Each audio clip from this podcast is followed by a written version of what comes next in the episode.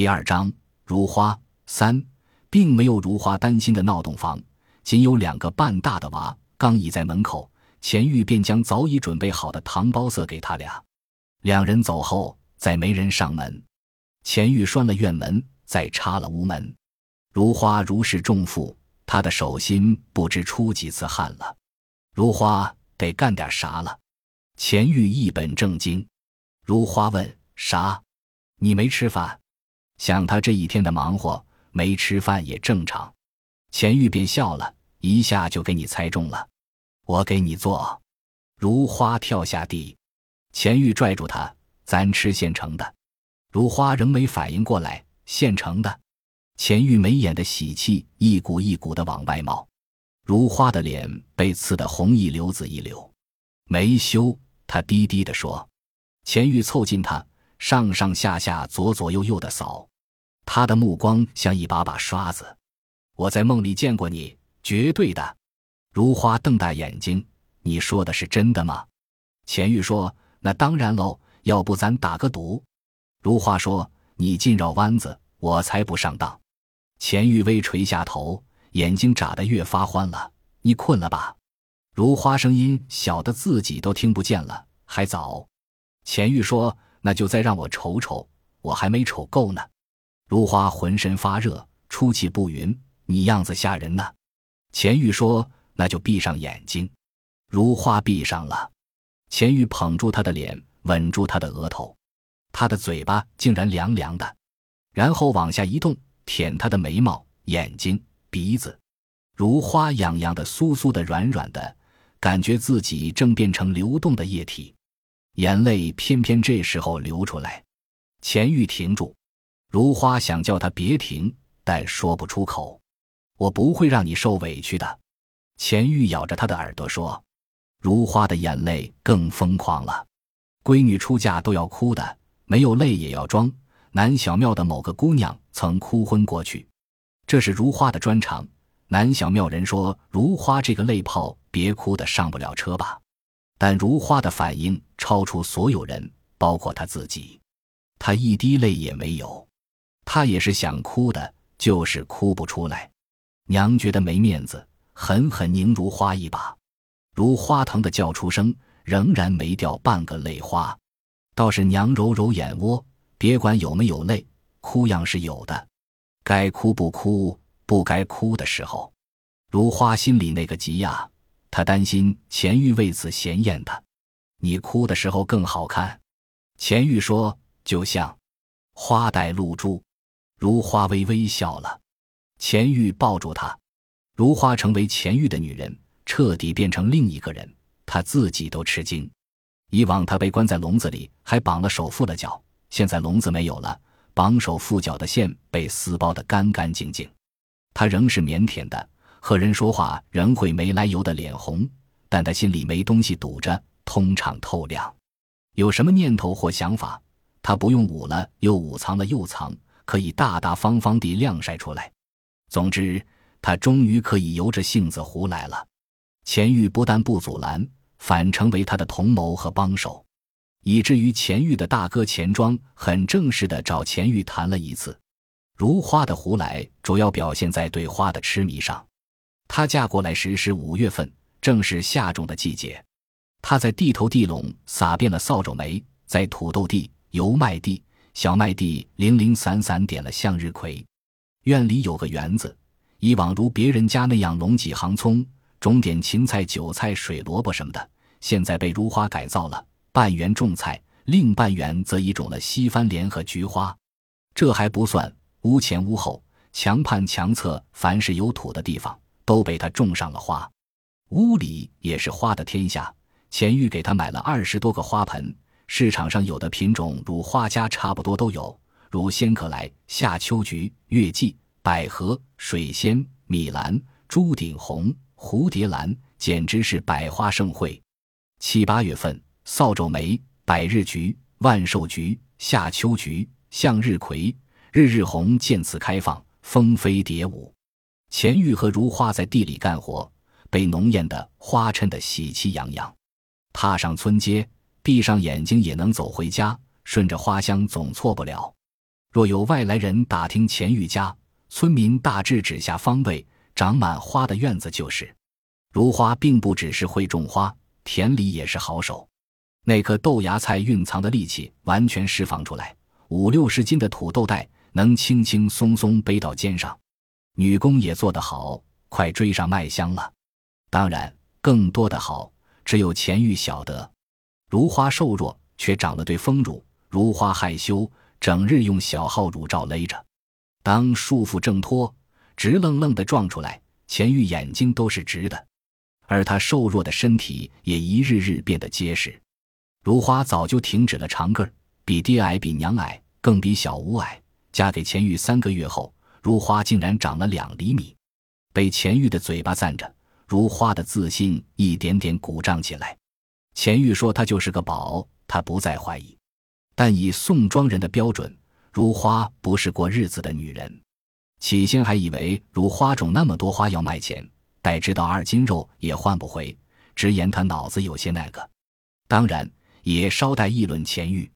钱玉二十七八才娶老婆，当宝贝一样端着也在情理，可日日端着就有问题了。然后钱玉许多不靠谱的事被挖出来，如钱玉曾造了个风力发电机，电是有，但灯泡还没油灯亮。钱玉还造过飞翔机，上市半成品就被钱庄当废品卖了。越挖越深，连祖上出过两个疯子的事也被撬出来。至于钱宝，那就更不用说，没考上大学的多的是，偏偏他得了失心病。再往下就不能说了，那实在太吊诡了。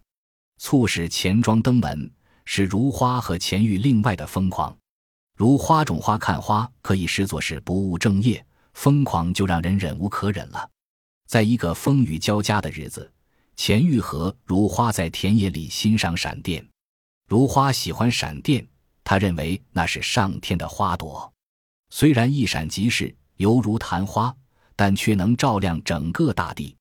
他先前不敢把想法和心愿说出来，嫁给钱玉后，什么都向他敞开，唯有这一癖好，他没透露。乌云卷过，他的心就被召唤，蠢蠢欲动，早早就趴在窗玻璃上。如果闪电在天际，他就站在院里，甚至趴在屋顶。他的秘密终是被钱玉发现。让他惊喜的是，钱玉居然也喜欢闪电。钱玉说：“你喜欢上天的花，我就陪你看个够。”于是跑到野外，两人蹬着雨鞋，穿着雨衣。风是疯了点儿，却没失去脑子。放牛的吴太目睹了钱玉和如花的疯癫。这样，整个村庄都晓得了。钱庄和钱玉在外间说话，如花在里间静静地坐着。对这位大摆子，如花不知为什么有说不出来的怕。钱庄脸上总是挂着笑，并不威严刻板，可他眼底似乎有什么东西，那东西让如花发毛。钱玉和钱宝是钱庄带大的，成年后两人才另过。如花婚后才知道。钱玉的三万彩礼一大半是跟钱庄借的，也是这些原因，钱庄的话极有分量。钱庄卖掉钱玉的飞翔机，钱玉也只是悄悄抱怨，不敢说别的。钱庄说别瞎折腾，钱玉就不折腾了。但那天钱庄的话没起作用，可能是钱庄的用词刺激到了钱玉，他疯你也疯了。钱玉说他没疯，我也没疯。钱玉还没这么顶撞过钱庄，钱庄愣怔片刻，才说：“这么说是我疯了，放着自己的生意不做，跑过来让你踹我的脸。”钱玉说：“个人有个人的念想，个人有个人的活法，人活成一样的就成机器了。”钱庄气呼呼的，觉得翅膀硬了就可以胡折腾了。这世上是有规矩的，没规矩人还是人吗？钱玉说：“哥别埋汰我，我不偷不抢。”甭说看一遭，就是住在野地里，碍着谁了？钱庄说：“你碍着我了。”钱玉问：“怎么碍着哥了？”钱庄说：“你姓钱，和我是一个钱。”钱玉说：“哥要觉得我不配姓钱，我可以改。”钱庄被激怒，几乎跳起来：“你要反天了！”钱玉劝哥血压高，莫生气。钱庄怔怔道：“你还知道我是你哥？”钱玉软下来。我就是说说，人活着都奔着钱，能姓钱是多大的福分，我哪舍得改？钱庄说：“你甭给我嬉皮笑脸的，你就是改了，骨子里流的也是姓钱的血。你胡闹，别人照样戳我脊梁骨。”钱玉说：“这事有点难办，哥，你吃的咸盐比我多，你说说这关别人什么事？”钱庄哼一声：“你甭想把我绕进去，人活着可不能为了自个儿，不能完全由着性子。你别忘了，钱宝还只靠你呢。”我把你俩带大，现在轮到你了，你得有当哥的样。钱玉说：“没让钱宝饿着，他天天有书看。”钱庄问：“让他打一辈子光棍？”钱玉说：“这缘分嘛，都是天定的。”钱庄冷笑：“少扯这没用的，天定的缘分，没钱你试试。”钱庄话有所指，钱玉不会不明白。钱玉却乐了：“那不一定。”钱庄说。如果还认我这哥，你就正经过日子，你也担起哥的责任。钱玉越发没了正香。放心，大哥，我就是死也给钱宝弄个媳妇回来。实在不行，从四川买一个。钱庄恨恨的，你记着就好。两人的话，如花听得清清楚楚。他明白，大哥不只是说钱玉，也是让他听的。钱玉赌事，虽然听出他嘻嘻哈哈的，如花仍然心惊。这下闯祸了吧？如花柔柔的，钱玉是待他受过，他心里不忍。钱玉挠挠他的鼻尖，他们懂什么？一群只知吃喝。给我说说，花开是什么样的声音？如花眼睛为湿，心却浸没到清水里。她听见水泡化开的声响。她的丈夫仍然是她的同谋。秋末，钱玉到镇上摆摊，他的货品种不多，又是季节性的。进项稀松，也就赚个零花钱。但不管怎么说，这正经营生没被他舍弃。如花在家里侍弄他那些花，冬日浇水少，病虫基本没有。他的主要任务是松土，陪花说话，或者放一段舒缓的曲子。花在野外有风陪着，还有蝴蝶、蜜蜂、蚂蚁、飞蛾作伴儿。野外的花性情开朗，摇曳多姿，而屋里的花没有伴儿。容易木容易降，虽然活着，却显得呆头呆脑，所以和花说话，让花与音乐相伴就格外重要。在爹娘前面，如花说句话像做贼一样；在自己家里，如花放松，话就格外多。收录机是钱玉买的，磁带是如花一盘一盘挑选的。偶尔如花也陪钱玉摆摊，趁着把钢丝拉展了。他不喜欢那样的时髦。顶着一堆纱棚，他感觉怪怪的。虽然娘说烫了头才撞见钱玉的，如花还是狠下心。去的还是上海发廊，吊着耳环的理发师连连叹息，说如花毁了他的杰作。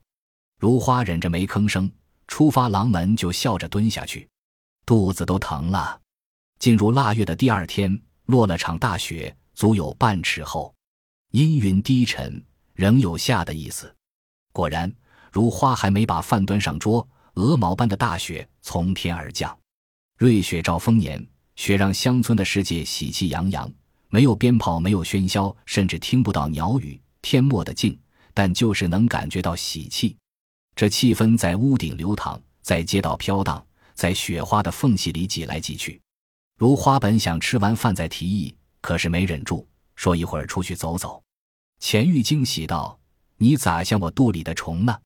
两人朝北出村，路已经被雪覆盖，但他们不是奔路去的，目光所及都是路。过了树林、田野，再往北就是草地。天地茫茫，偶尔能闻一两声鸟语。这样的天，要寻鸟的踪迹是不可能的。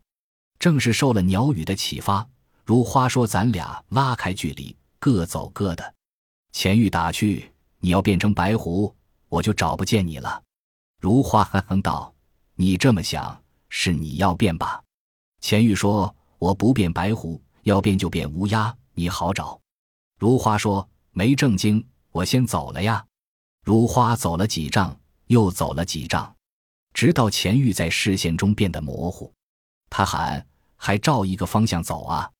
看不清彼此，却知道彼此的存在。钱玉听见我说话吧？如花大声问：“如花喜欢野外，因为可以喊出来，没遮墨拦。钱玉故意说：“听不见啊，你说什么？”如花说：“钱玉是个坏东西。”钱玉叫：“怎么，想我了？想我过来呀？”如花大笑：“美的你！”钱玉说：“我昨夜做了个好梦，你想不想听？”如花说：“你别哄骗我，你又想编了吧？”钱玉说：“货真价实，如假包换。”如花哎呦一声，左脚陷落，身子偏歪。草野上有鼹鼠洞穴，或是被他踩陷了。如果轻轻拽，或许没什么大碍，但他没当回事，猛力拔拽，脚没出来，人却到了。钱玉大笑：“你又要变什么戏法？说你老实的，都让你骗了。”没听到回应，钱玉立住，那个模糊的人影不见了。钱玉撒腿飞跑。大叫：“如花，如花！”钱玉背起如花往村里急走。如花觉得腿部气气的，有什么东西在躺。他自是没看到，在钱玉和他身后，猩红的梅花瓣一路相随。本集播放完毕，感谢您的收听，喜欢请订阅加关注，主页有更多精彩内容。